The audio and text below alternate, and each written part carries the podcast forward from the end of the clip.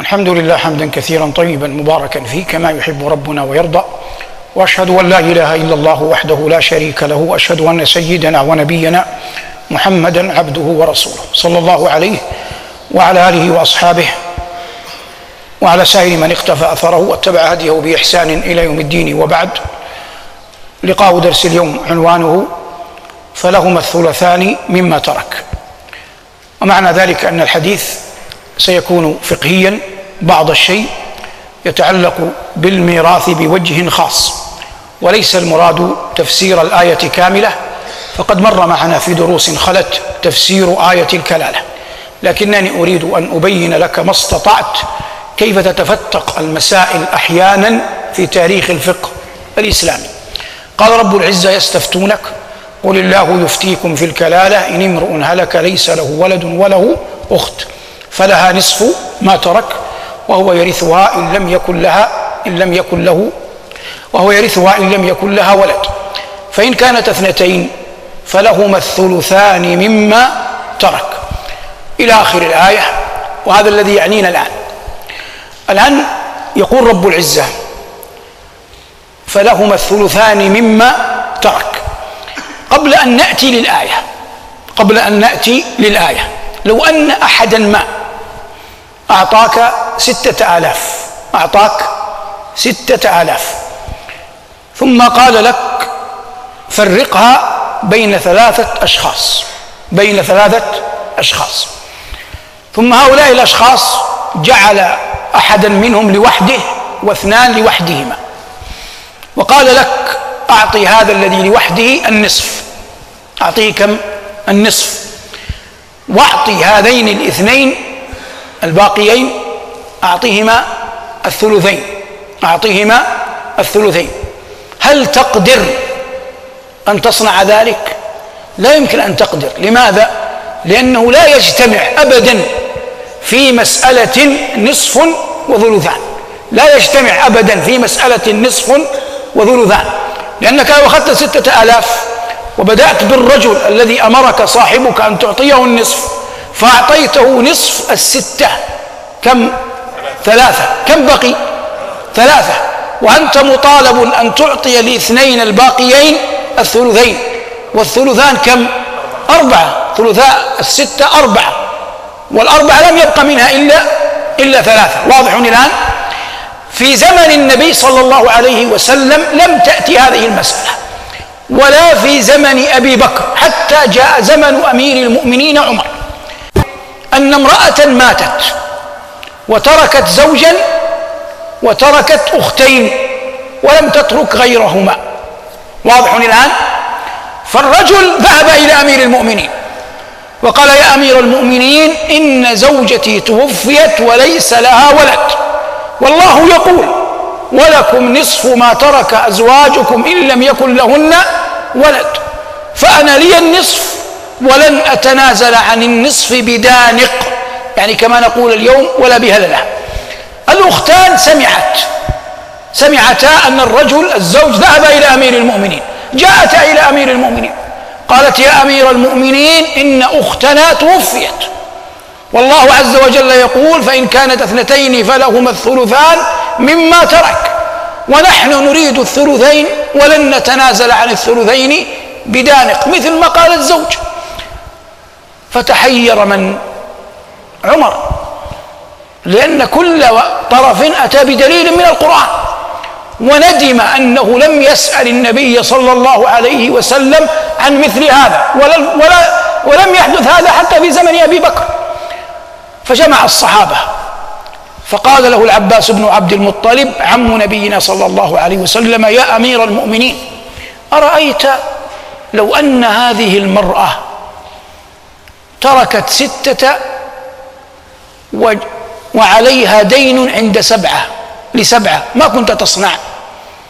قال أقسمها بينهم. يعني أجعل الستة سبعة أنصبة. قال كذلك فافعل يا أمير المؤمنين في ميراثها.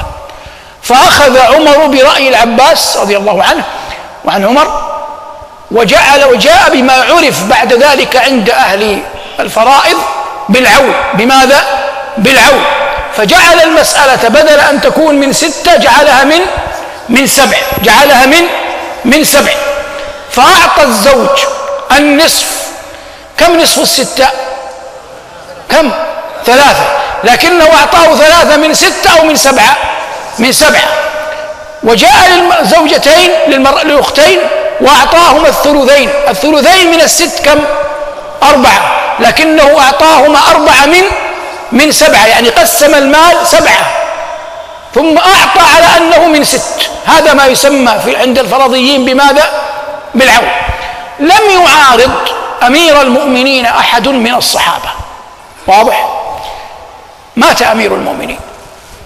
جاء من؟ عبد الله بن عباس. وقال إن أباه وعمر أخطأ في الجواب. وقال كلمته مقولته الشهيرة. العرب أظنهم يقصدون الربع الخالي يسمونه رمل عالج رمل عالج أيا كان رمل عالج هذا مكان كثير الرمل. قد يكون الربع الخالي قد يكون غيره. المهم أنه صحراء كثيرة الرمل وهي غير محددة يعني تاريخيا. فقال عبد الله بن عباس إن الذي أحصى رمل عالج عددا يقصد من؟ يقصد الله. إن الذي أحصى رمل عالج عددا لم يجعل في مسألة نصفا وثلثين. يعني ما يستقيم. قالوا ماذا كنت تفعل؟ قال أقدم الأقوى. أقدم الأقوى. ما الأقوى؟ قال ننظر أن الزوج لا يحجب حجب حرمان. يحجب حجب نقصان. لو كان هناك أولاد ينتقل من النصف إلى إلى الربع لكنه ما يترك. من أصحاب الفروض صعب يعني لا يحجب الزوج بتاتا لابد أن يرث. إما نصفا وإما ربعا. لكن الأختين قد يحجبان قد يحجبان. لو فرضنا أن هذه المتوفاة لها أولاد فإن الأخوات ليس لهم شيء. واضح الآن؟ واضح؟ فابن عباس يقول يقدم الأقوى. يعطى الزوج النصف. وأما الأختان يعطون الباقي. ويعطى الأختين يعطى الأختان الباقي. واضح؟ واضح. لكن أحدا لم يوافق. عبد الله بن عباس على رأيه. حتى ظهر أبو عبد الله ظهر أبو محمد ابن حزم الإمام الظاهر الشهير. فقال ابن حزم رحمة الله تعالى عليه فيه جرأة عجيبة. قال إن الصحابة والعباس وعمر كلهم أخطأوا. وما أصاب إلا إلا عبد الله بن عباس ونصر قول ابن عباس. مع أن بعض العلماء قال إن سلف ابن حزم الذي هو داود الظاهري الذي أخذ ابن حزم الظاهرية منه لم يقل بهذا القول. لم يقل بقول ابن حزم. وأنا لست متأكدا هل قاله داود لا أدري لكن الذي أعلمه أن يعني لما يتبع قول داود قول داود مات بعده. لم يعني انتصر له ابن حزم لكن لا يوجد أحد الآن يتبع داود. المقصود في هذا الأمر أن ابن عباس رضي الله تعالى عنه وعن أبويه خالف الصحابة في مسألة العون حتى إنه ذات يوم فيما يروى في مجلسه وقال هذا القول فقيل له لم لم تقله زمن عمر؟ قال كان رجلا مهيبا فهبته. كان رجلا مهيبا فهبته. ثم إنه أغلظ عليه أحد طلابه وقال والله لو أنك مت لما قسم الناس تركتك إلا كما قال عمر. فخرج غاضبا رضي الله عنه وأرضاه. شيخنا رحمة الله تعالى عليه الأمين الشنقيطي ذكر المسألة في العذب النمير. وفي بعض كلامه عفى الله عنا وعنه هذا حق يعني أنا أتكلم بإنصاف. أغلظ على ابن حزم. أغلظ يسيرا وهي ليست عادة له لكن قدر الله. أغلظ قليلا على ابن حزم. وابن حزم له في أحكام الأحكام رد على من على من رد عليه لكن ليس الآن مقام بسط. ردود ابن حزم على خصومه. المقصود من هذا الذي أنا أردت أن أصل إليه. أعلم أنكم لن تسألون عن العول لكن ينبغي أن يعلم أن اختلاف النظره إلى الأحاديث إلى الآيات هذا شيء قديم. من قديم الدهر. والعلماء يختلفون في النظره هذا ابن عباس يرى عمر وأبوه العباس. والصحابة البدريون كلهم يوافقون عمر من كان حيا منهم ولا يخالفونه ويجري الأمر في المدينة على هذا النسق ثم يعارضهم. أول ما يدل عليه أكبر ما يدل عليه هذا أن مجتمع المدينة آنذاك وهي يومئذ بلد السنة كان مجتمعا علميا يقبل فيه الرأي والرأي الآخر. يقبل فيه أن يقول أحد برأي والآخر برأي. ولا يوجد أحد يسفه رأي الآخر. إنما النقاش نقاش علمي. قل ما تشاء أنه خطأ. وهو يقول لك خطأ. ابن عباس يقول يخاطب عمر وهو يعلم ابن عباس أعلم مني ومنك بعمر. وابن عباس أشد أدبا مني ومنك مع عمر.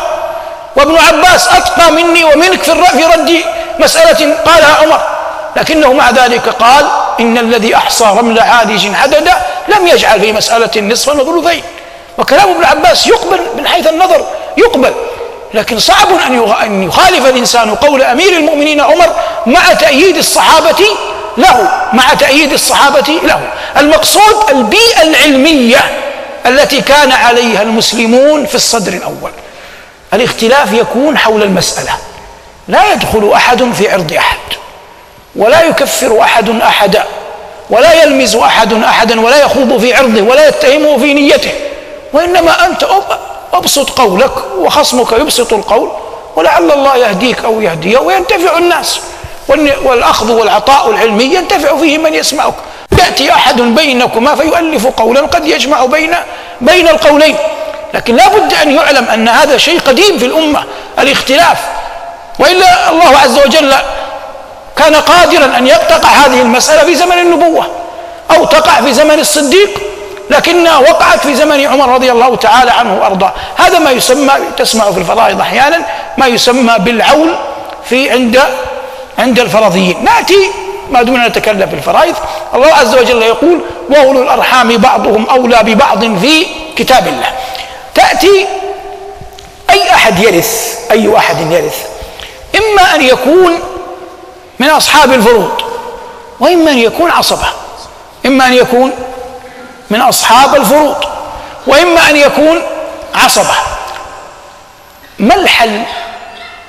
لو وجد لم يوجد أحد من أصحاب الفروض ولا عصبة. مثلا رجل مات نفرض ترك عشرة ملايين وليس له أحد من قرابته إلا خاله.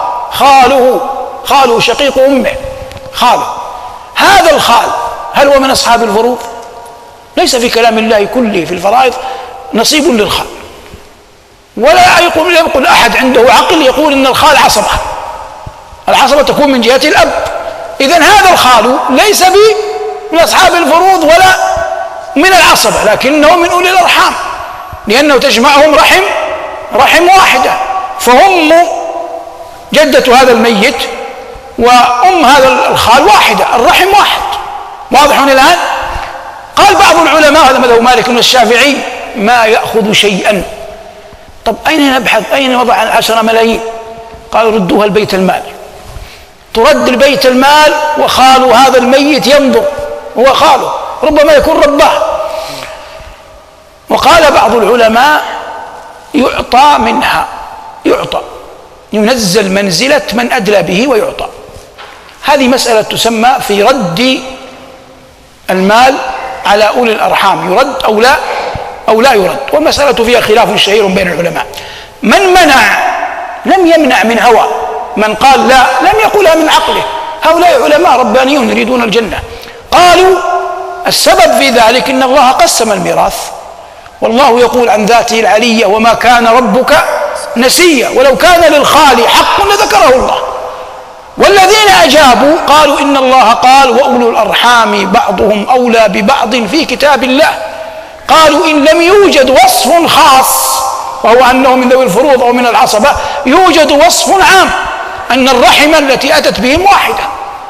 والحق يعني العقل يقول أن رده إلى الخال أولى من رده إلى بيت إلى بيت المال. رد المال إلى الخال الخال أو العمة كلهم يدخلون في هذا الباب لأن العامة لا تكون عصبة هؤلاء الذين لم يقدر لهم الفروض هؤلاء يرد لهم المال في أظهر قولي العلماء والعلم عند الله.